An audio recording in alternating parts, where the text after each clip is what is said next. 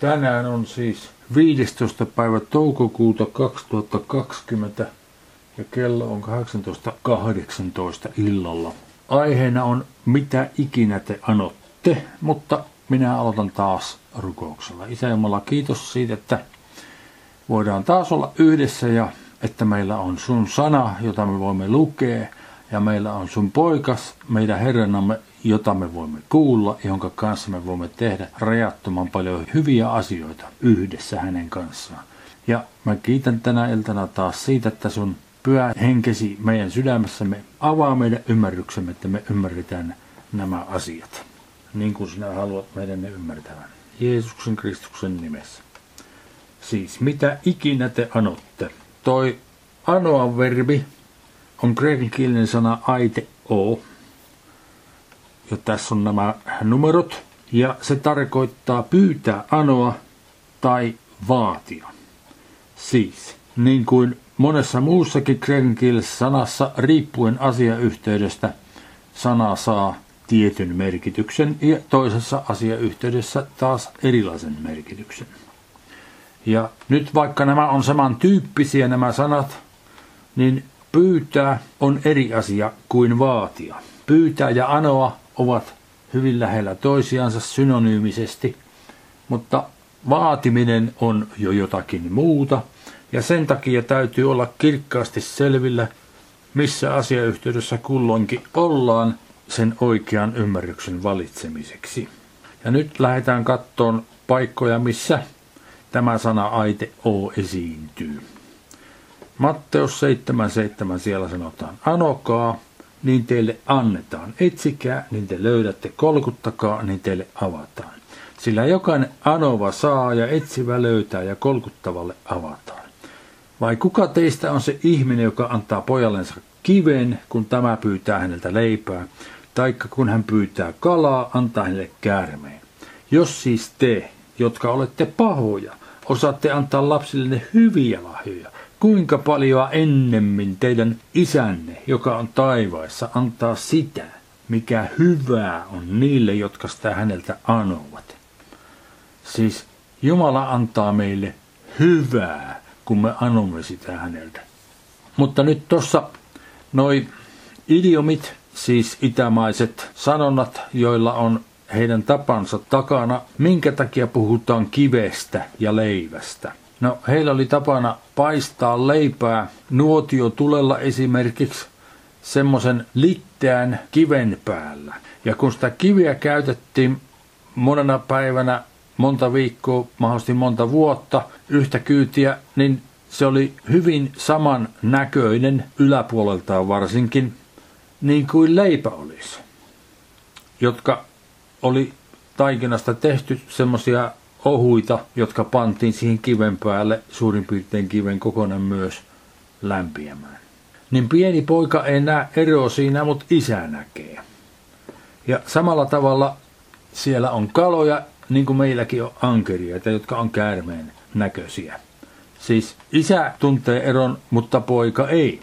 Eli jos nyt sitten maanpäälliset isät, jotka kuitenkin ovat pahoja, osaavat antaa lapsillensa hyviä lahjoja, niin kuinka paljon ennemmin meidän taivaallinen isämme, joka on taivaissa, antaa sitä, mikä hyvää on niille, jotka sitä häneltä anovat. Siis Jumala on hyvä ja hän antaa meille hyvää. Sitten Matteus 18 luota 19 ja 20. Vielä minä sanon teille, jos kaksi teistä maan päällä keskenään sopii mistä asiasta tahansa, että he sitä anovat, niin he saavat sen minun isältäni, joka on taivaissa. Sillä missä kaksi tai kolme on kokoontunut minun nimeeni, siinä minä olen heidän keskellänsä. Ja sitten Matteus 22. Ja kaiken, mitä te anotte rukouksa uskoen, te saatte. Ja samantyyppinen paikka vielä Markus 11.24. Sen tähden minä sanon teille, kaikki mitä te rukoilette ja anotte, uskokaa saaneenne, niin se on teille tuleva. No tässä on nyt paljon jakeita ja vielä tulee lisää, jota minä olen vuosikausia tutkinut ja lukenut ja miettinyt ja pähkäily, että miten nämä oikein toimii ja minkä takia välillä asiat tulee ja välillä ne ei tule ja välillä tuntuu, että se uskominen on kuin kiveä puristaisi ja välillä tuntuu, että kuitenkin aika helpostikin tulee ja niin edelleen. Että semmoinen poukkoileminen edestakaisin on ollut hyvin tyypillistä ainakin minulle minun kehitykseni näissä asioissa. No, katsotaanpa tuosta ensimmäisen Timotoksen 16. luvusta. Siellä sanotaan jakessa 6. Ja suuri voitto onkin jumalisuus yhdessä tyytyväisyyden kanssa. Sillä me emme ole maailmaan mitään tuoneet, emme myös voi täältä mitään viedä. Mutta kun meillä on elatus ja vaatteet, niin tyytykäämme niihin. Mutta ne, jotka rikastua tahtovat, lankevat kiusaukseen ja paulaan ja moniin mielettömiin ja vahingollisiin himoihin, jotka upottavat ihmiset turmioon ja kadotukseen. Sillä rahan himo on kaiken pahan juuri. Sitä haluten monet ovat eksyneet pois uskosta ja lävistäneet itsensä monella tuskalla.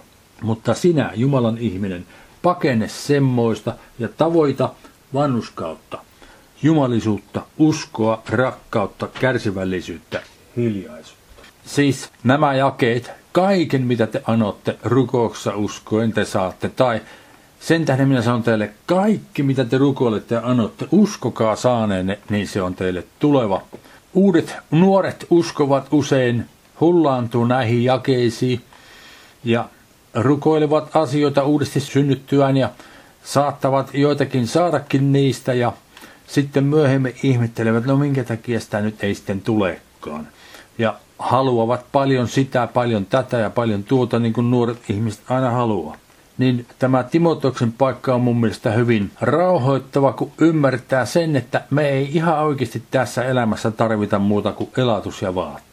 Elatus tarkoittaa siis kaiken sen, mitä elämään tarvitaan, niin Jumala järjestää meille. Emme tuonneet tänne mitään, emmekä voi myöskään viedä mitään mennessämme. Niin sen takia on aivan turha ahnehtia sen enempää kuin mitä pystyy käyttämään ja mitä tarvitsee.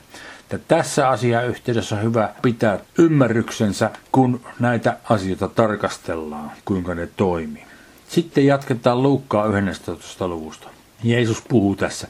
Ja hän sanoi heille, jos jollakin teistä on ystävä ja hän, ja hän menee hänen luoksensa yö sydännä ja sanoo hänelle, ystäväni, lainaa minulle kolme leipää, sillä eräs ystäväni on matkallaan tullut minun luokseni, eikä minulla ole mitä panna hänen eteensä.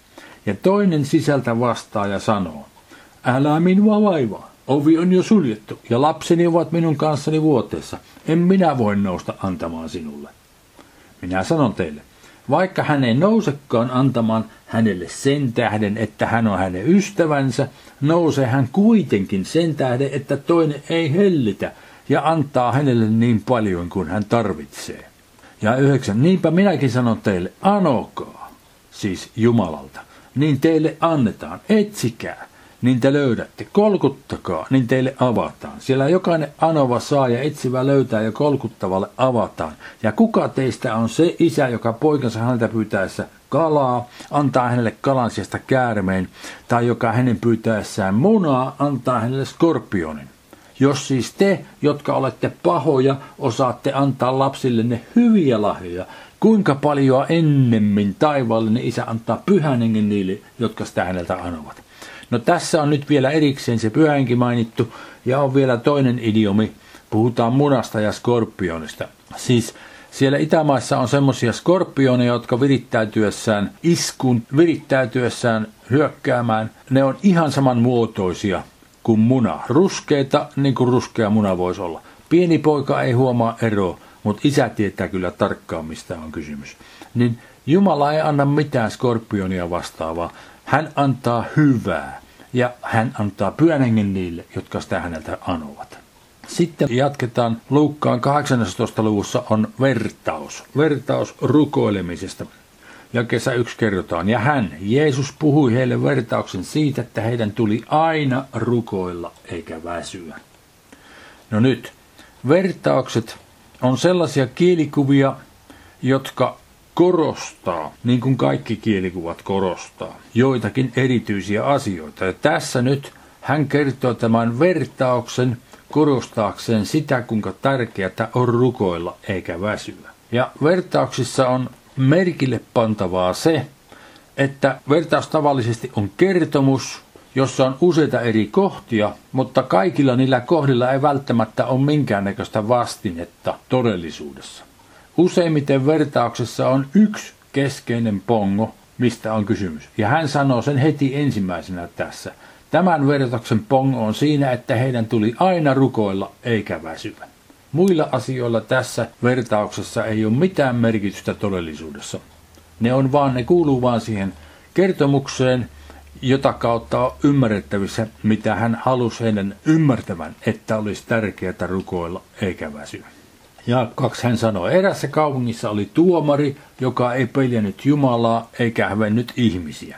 Jotkut ajattelevat, että tämä tuomari on Jumala. Ei, ei ole kysymys siitä, että tämä tuomari on Jumala. Tässä on vain kertomus, jossa oli tuomari, ja siitä vielä sanotaan eriksi, että hän ei peljännyt Jumalaa eikä hävennyt ihmisiä. Ja siinä kaupungissa oli leskivaimo, joka vähän väliä tuli hänen luoksensa ja sanoi, auta minut oikeuteni riitapuoltani vastaan.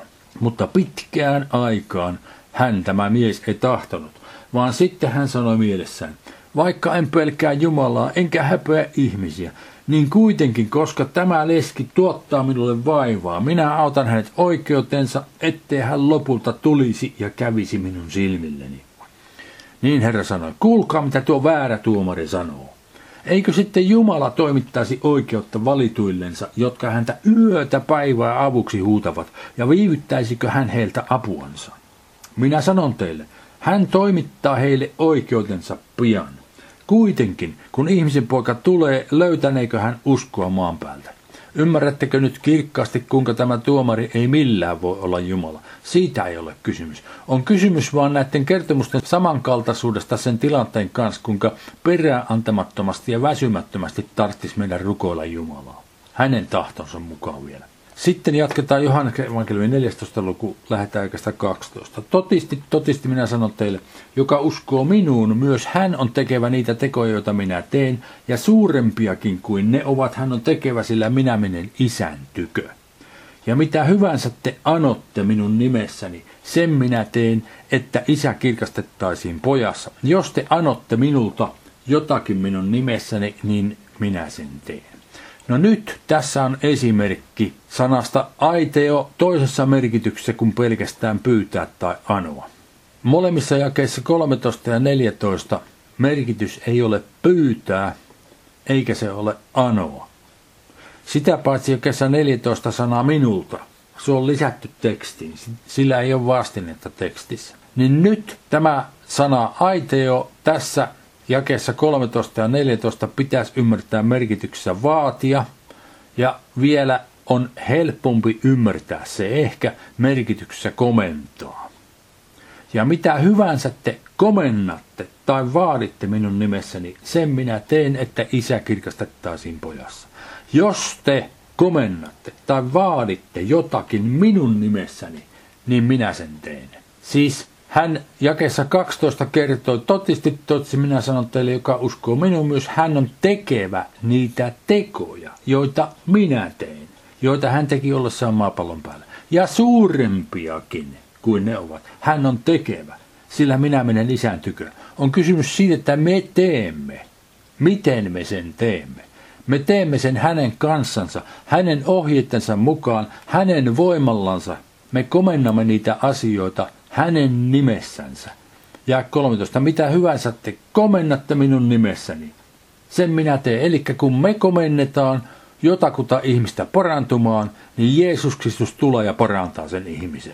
Jos te komennatte jotakin minun nimessäni, niin minä sen teen. Ja 14. Tämä on mistä tässä on kysymys näissä jakeissa. Jatketaan Johannes 15 ja 7. Jos te pysytte minussa ja minun sanani pysyvät teissä, niin anokaa mitä ikinä tahdotte, ja te saatte sen. Anokaa mitä ikinä tahdotte. No, tämä on nyt mielenkiintoista, mitä ikinä tahdotte. Niin se ei nyt sitten kuitenkaan riipu siitä, mitä me tahdotaan pelkästään. Minä haluan sitä tätä tuota, minä haluan kuun taivalta. Minä haluan aivan hirveästi kaikkea hyvää. Niinkö? No, kun katsottiin Timoteuksesta jo, taattu on, että hän pitää meistä huolta. Hän pitää meistä huolta, että meillä on elanto ja vaatteet ja kaikki muu, mitä me tähän elämiseen tarvitaan. Siitä on kysymys. Jatketaan vielä sama luku ja 16. Te ette valinneet minua, vaan minä valitsin teidät ja asetin teidät, että te menisitte ja kantaisitte hedelmää ja että teidän hedelmänne pysyisi, että mitä ikinä te anotte isältä minun nimessäni, hän sen teille antaisi. On siis tarkoitus, että me kannettaisiin hedelmää. Sitten mitä ikinä me tarvitaan, niin isä antaa sen meille. Luetaan koko luku asiayhteyden selvittämiseksi. Tämä on hyvin tärkeää, koska usein nuoret uskovat esimerkiksi nimenomaan eivät ymmärrä tätä, että on tarkoitus, että me elämme Herramme Jeesuksen Kristuksen tahdon mukaan. Teemme mitä hän neuvoo meitä tekemään. Sitten hän varustaa meidät kaikella sillä, mitä me tarvitsemme.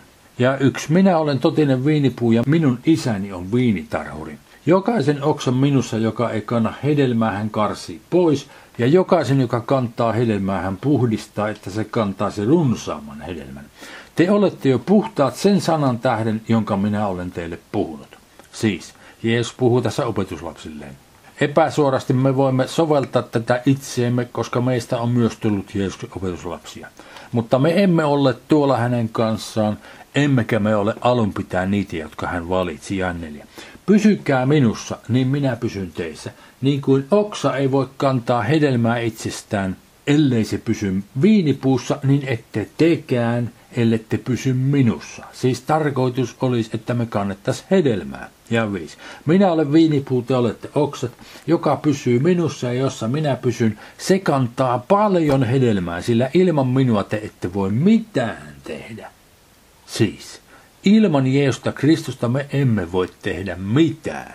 Haluamme tehdä hyvää, niin on syytä opetella tekemään se hänen kansansa yhdessä hänen kansansa. Hänen voimallansa, hänen ohjeittensa mukaan. Sitten me voimme tehdä hyvää ja paljon. Ja kuusi. Jos joku ei pysy minussa, niin hänet heitetään pois, niin kuin oksa, ja hän kuivettuu, ja ne kootaan yhteen, ne oksat siis, ja heitetään tuleen, ja ne palavat. Jos te pysytte minussa ja minun sanani pysyvät teissä, niin anokaa, mitä ikinä tahdotte ja te saatte sen. Elikkä, kun me kannamme hedelmää, haluamme tehdä sitä hyvää, mitä Herramme Jeesus Kristus haluaa meidän tekevän, niin silloin tämä toimii. Ja kahdeksan. Siinä minun isäni kirkastetaan, että te kannatte paljon hedelmää ja tulette minun opetuslapsiksi. Niin kuin isä on minua rakastanut, niin minäkin olen rakastanut teitä. Pysykää minun rakkaudessani. Jos te pidätte minun käskyni, niin te pysytte minun rakkaudessani, niin kuin minä olen pitänyt isäni käskyt ja pysyn hänen rakkaudessaan. Tämän minä olen teille puhunut, että minun iloni olisi teissä ja teidän ilonne tulisi täydelliseksi. Tämä on minun käskyni, että te rakastatte toisianne niin kuin minä olen teitä rakastanut. No siinä se käsky on kaikessa yksinkertaisuudessaan. Ja tuon käskyn toteuttamiseksi meidän tarvitsee jatkuvasti kuulla häneltä, mitä hän haluaa meidän tekevän, että me pystyisimme rakastamaan toisiamme niin kuin hän haluaa meidän rakastamaan. Ja 13. Sen suurempaa rakkautta ei ole kenelläkään kuin että hän antaa henkensä ystäviensä edestä. Hän antoi henkensä meidän edestämme, meidän ei tarvitse enää antaa. Kaikissa muissa asioissa me voimme seurata hänen esimerkkiä. Te olette minun ystäväni, jos teette mitä minä käsken teidän tehdä. No siinä se nyt selvennetään vielä. Siis me rakastamme toisiamme, se on se peruskäsky, minkä hän antoi silloin. Ja me olemme hänen ystäviensä päivästä toiseen, jos me teemme mitä hän käskee meidän tehdä päivästä toiseen. Joka päivä uudet käskyt. Uudet tilanteet, uudet ihmiset, uudet tilanteet, missä rakastaa toisiamme. Ja 15. En minä enää sano teitä palvelijoiksi, sillä palvelija ei tiedä, mitä hänen herransa tekee, vaan ystäviksi minä sanon teitä, sillä minä olen ilmoittanut teille kaikki, mitä minä olen kuullut isältäni. Te ette valinneet minua, vaan minä valitsin teidät, ja asetin teidät, että te menisitte ja kantaisitte hedelmää, ja että teidän helmänne pysyisi, että mitä ikinä te anotte isältä minun nimessäni, hän sen teille antaisi. No tässä vielä selvennetään, keltä pyydetään. Pyydetään isältä. Anotaan isältä Jeesuksen Kristuksen nimessä, että isä sen meille antaisi. Ja 17. Sen käskyn minä teille annan, että rakastatte toisianne. Jos maailma teitä vihaa, niin tietäkää, että se on vihannut minua ennen kuin teitä. Sana maailma tässä on kosmos, joka viittaa nimenomaan ihmiskuntaan. Niihin ihmisiin, jotka täällä maapallolla elävät, jos he eivät usko Jumalan, niin helposti vihaavat meitä, vihaavat uskovia niin kuin he vihasivat häntä. Ja 19. Jos te maailmasta oli sitten, niin maailma omaansa rakastaisi. Mutta koska te ette ole maailmasta, vaan minä olen teidät maailmasta valinnut, sen tähden maailma tätä vihaa. Muistakaa se sana, jonka minä teille sanoin. Ei ole palvelija Herransa suurempi. Jos he ovat minua vainonneet, niin he teitäkin vainovat. Jos he ovat ottaneet vaarin minun sanastani, niin he ottavat vaarin teidänkin sanastanne. Mutta kaiken tämän he tekevät teille minun nimeni tähden, koska he eivät tunne häntä, joka on minut lähettänyt. Siis hän, joka hänet lähetti, Jeesuksen Kristuksen, on Isä Jumala taivaassa. Jumala lähetti hänet. Ja 22. Jos minä en olisi tullut ja puhunut heille, ei heillä olisi syntiä, mutta nyt heillä ei ole millä syntiänsä puolustaisivat. Joka vihaa minua, se vihaa myös minun isääni. Jos minä en olisi tehnyt heidän keskuudessaan niitä tekoja, joita ei kukaan muu ole tehnyt, ei heillä olisi syntiä, mutta nyt he ovat nähneet ja ovat vihanneet sekä minua että minun isääni. Mutta se sana oli käyvä toteen, joka on kirjoitettuna heidän laissaan. He ovat vihanneet minua syyttä. Ei ole ollut syytä siihen, että häntä vihattaisi. Mutta kun puolustaja tulee, tämä viittaa nyt pyhän henkeen, kun puolustaja tulee, jonka minä lähetän teille isän tyköä, totuuden henki, joka lähtee isän tyköä, niin hän on todistava minusta. Ja te myös todistatte, sillä te olette alusta asti olleet minun kanssani. Ja niin kuin olemme monta kertaa jo aiemmin todenneet, tämä puolustaja, tämä pyhä henki on, minkä voimalla me teemme työtä. Me saamme voimamme Jeesukselta, Kristukselta tämän pyhän hengen kautta. Sillä tavoin meillä on ymmärrystä ja viisautta, rakkautta ja voimaa tehdä kaikkea sitä hyvää, mikä haluaa meidän tekevän. Sitten luottaa vielä Johanneksen 16. luvusta, lähdetään 22. Niin on myös teillä nyt murhe. Ennen tätä että hän kertoo, kuinka synnyttävällä äidillä on kipu ja tuska, mutta sitten kun se lapsi on syntynyt, niin hän ei sitä muista enää sitä murhetta eikä sitä kipua eikä sitä tuskaa, kun on niin iloissaan sen lapsen syntymästä. Niin on myös teillä nyt murhe, niin kuin synnyttävällä äillä. Mutta minä olen taas näkevä teidät, ja teidän sydämenne on iloitseva, eikä kukaan ota teiltä pois teidän iloanne. Ja sinä päivänä, no sinä päivänä viittaa siihen päivään, kun tämä toteutuu, tai siis toteutui. Se toteutui helluntaina, ja se toteutuu meille jokaiselle joka päivä, kun me saamme yhteyden meidän Herramme Jeesuksen Kristuksen. Siis sinä päivänä, kun me olemme hänen kanssansa yhteydessä niin kuin hän haluaa. Tämä koskee myös meitä. Ja sinä päivänä te ette minulta mitään kysy. Totisti tosi minä sanon teille, jos te anotte jotakin isältä, onhan sen teille antava minun nimessäni. No nyt tässä tämä sana kysy on toinen kreikankielinen sana, joka myös voidaan kääntää sanalla pyytää tai rukoilla, tai myös kysyä.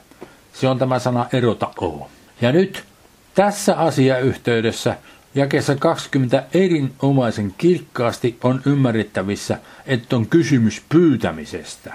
Niin se pitäisi ymmärtää nyt sitten tuo sana erota on myös merkityksessä pyytäminen koska muutenhan tämä ei oikein sovi yhteen. Miten tämän pitäisi toimia, että meillä on Herra ja Herra antaa meille ohjeita, mutta me emme saa häntä kysyä mitään? Ei, kun siinä on kysymys siitä, pitäisi pyytää. Sinä päivänä te ette minulta mitään pyydä, koska me pyydämme isältä. Totisti, totisti minä sanon teille, jos te anotte jotakin isältä, on hän sen teille antava minun nimessäni. Me anomme isältä Jumalalta itseltänsä suoraan näitä asioita Jeesuksen Kristuksen nimessä. Jeesus itse opetti meitä käyttäytymään näin.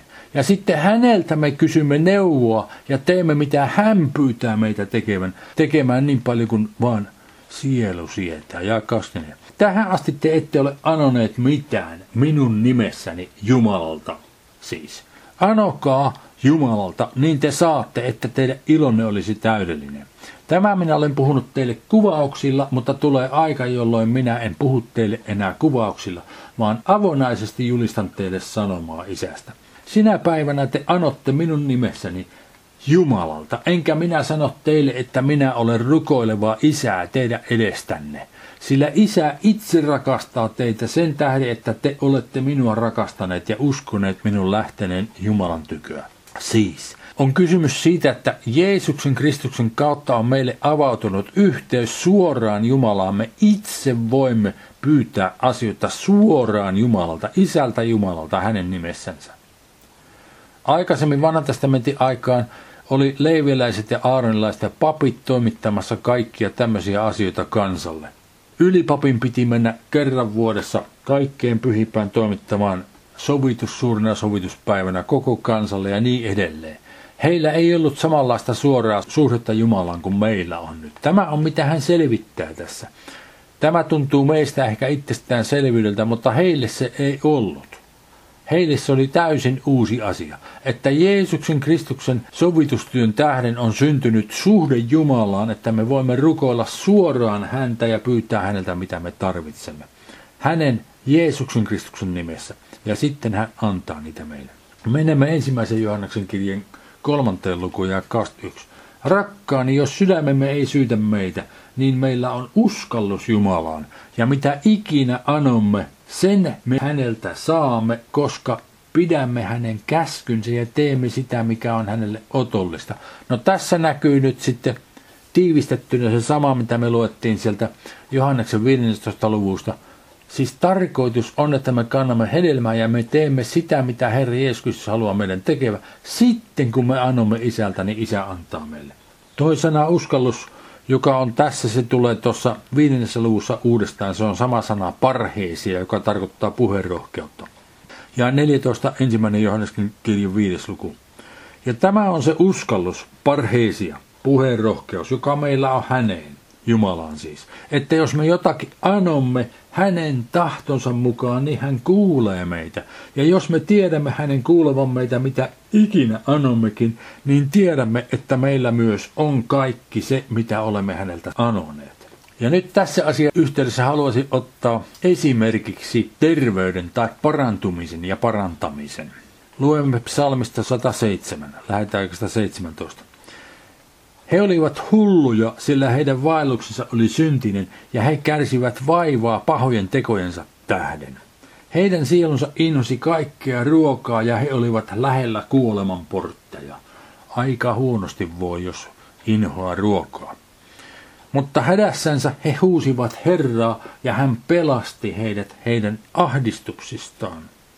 Hän lähetti sanansa, Jumala lähetti sanansa ja paransi heidät ja pelasti heidät haudasta. Kiittäkööt he Herraa hänen armostansa ja hänen ihmeellisistä teoistaan ihmislapsia kohtaan. Siis Jumala lähetti sanansa, ja nyt viime kädessä tämä sana tässä edustaa Jeesusta Kristusta, koska Jeesus Kristus on Jumalan sana lihassa. Jumala lähetti poikansa Jeesuksen Kristuksen sitä varten, että hän myös parantaisi meidät.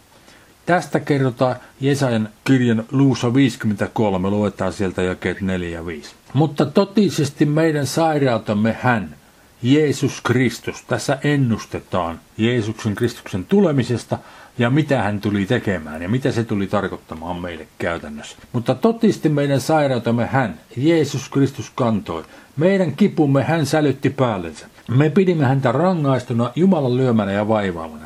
Mutta hän on haavoitettu meidän rikkomustemme tähden, runneltu meidän pahaintekojemme tähden. Rangaistus oli hänen päällänsä, että meillä rauha olisi, ja hänen haavainsa kautta me olemme parantut.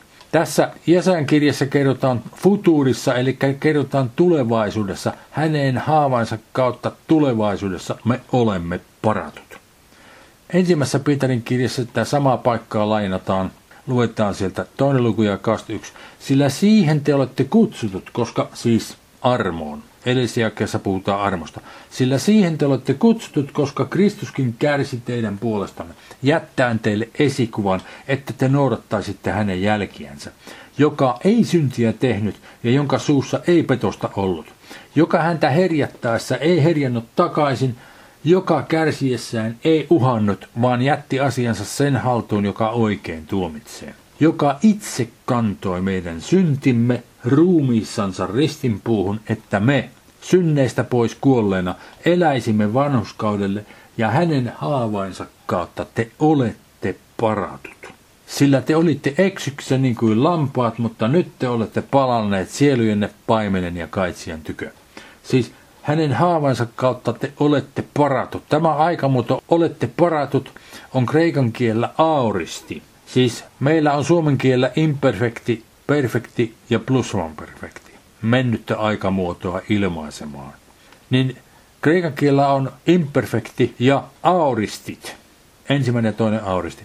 Auristi ilmaisee jo päättynyttä toimintaa menneisyydessä.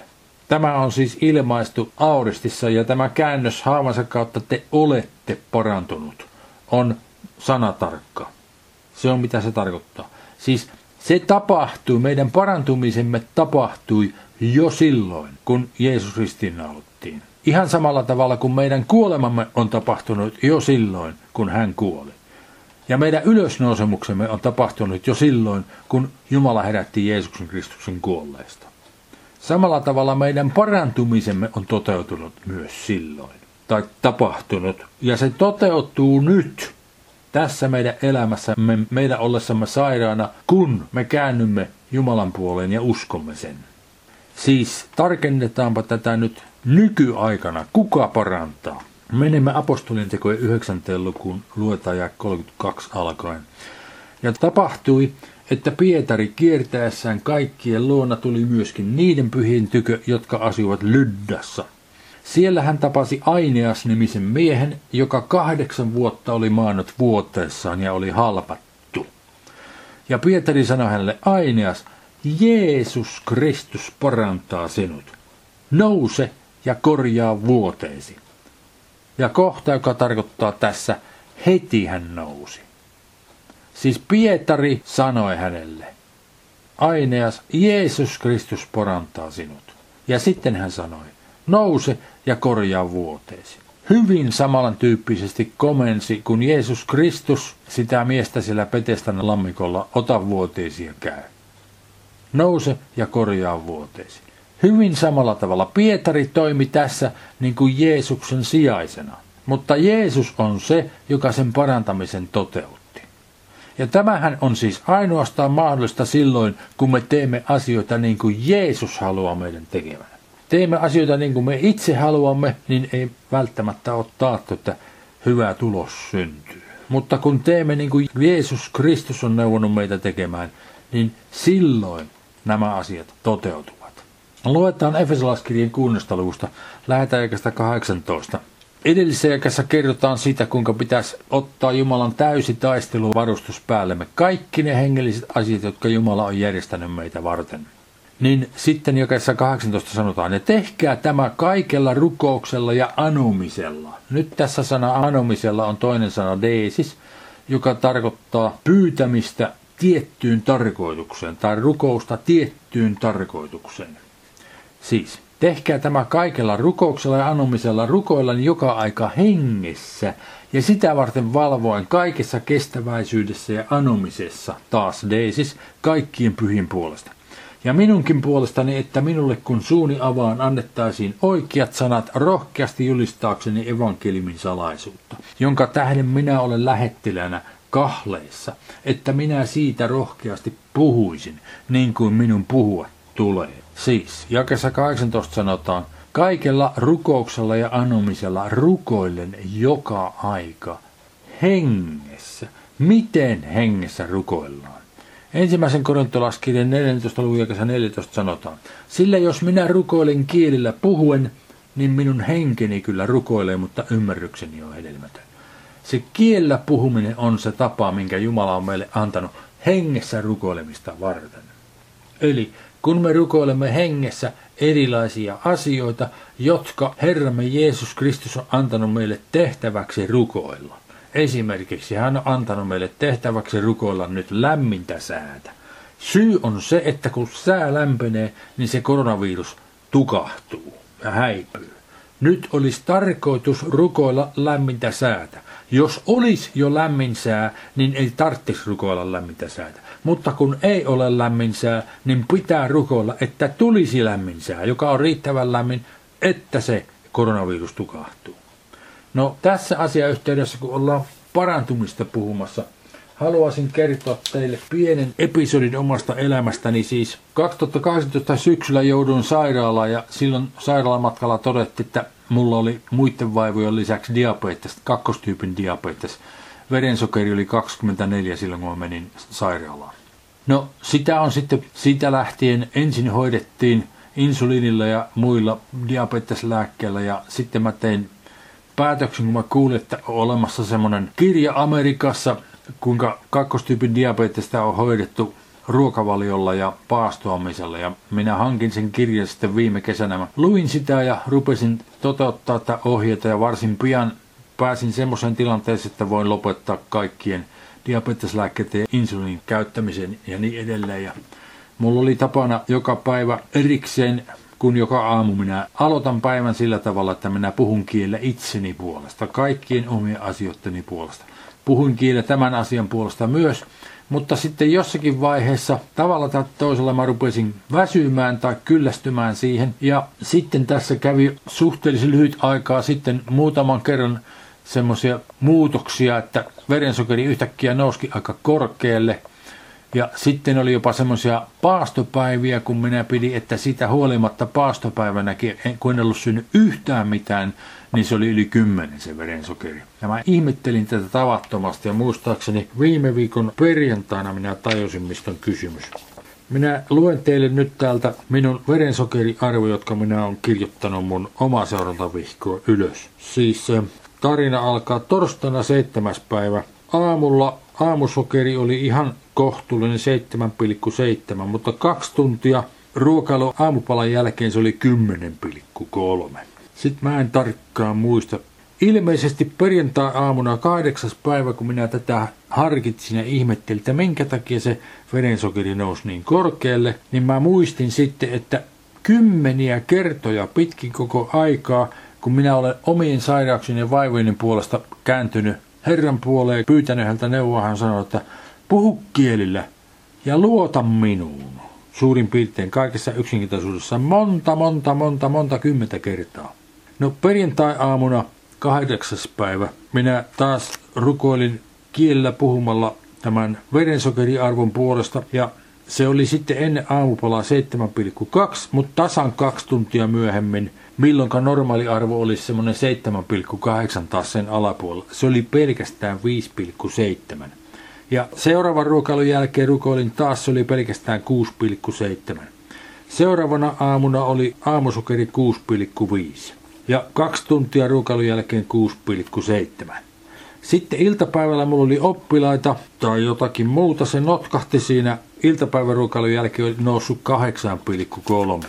Ja mä totesin, että se ei riippunut niinkään siitä ajasta, vaan se riippui siitä, että kun mä keskityin siihen kiellä puhumalla siihen verensokeriin, niin kun mulle tuli rauha sydämeen ja mä tunsin, että tämä riittää nyt, niin joka kerta oli tämä tapahtunut, tätä arvoputos. Sitten maanantai-aamuna oli 7,4, kaksi tuntia myöhemmin 7,9 ja iltapäiväruokailun jälkeen kaksi tuntia 6,9. Tiistaina 7,5 aamulla, kaksi tuntia myöhemmin 7,7.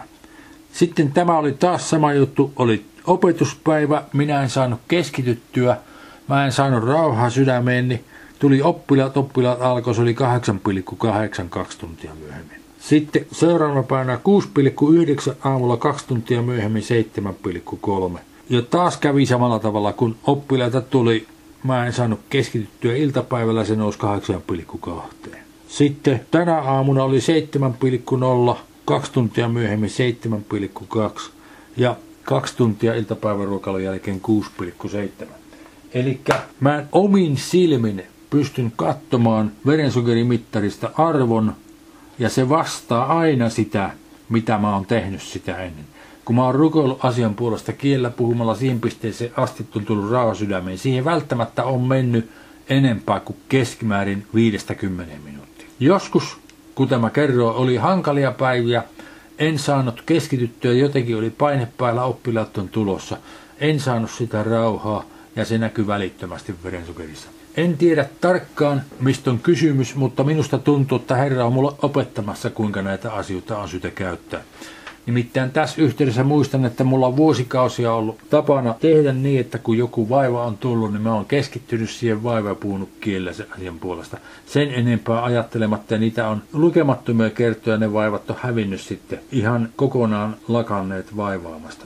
Tämän halusin vaan kertoa, että kun me puhumme kielillä siis, niin se pyhänkin toimii silloin. Jos me puhumme kielellä varsinkin Herran antamien ohjeiden mukaan, niin hänen voimansa on mukana siinä ihan samalla tavalla, jos me Herran antamien ohjeiden mukaan annamme ihmisille parantumista. Komennamme jotakuta parantumaan niin kuin Herra käskee meitä komentamaan, niin ne ihmiset tulee terveeksi.